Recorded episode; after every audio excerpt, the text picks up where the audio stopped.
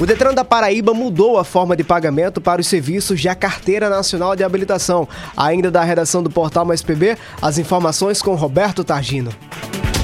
A direção do Departamento Estadual de Trânsito da Paraíba divulgou portaria que regulamenta os valores e modifica a forma de pagamento dos exames de aptidão física e mental, exame médico especial e de perícia psicológica para obtenção da Carteira Nacional de Habilitação, a CNH. Com isso, os pagamentos das taxas foram desmembrados a fim de facilitar, agilizar e melhorar a qualidade do atendimento. O superintendente do órgão, Isaías Balberto, explicou que muda para o usuário com essas novas definições. A única mudança para o usuário é no sentido seguinte: antes o usuário ele pagava a guia completa, um valor só, e agora esse mesmo valor não vai ter acréscimo algum para o usuário.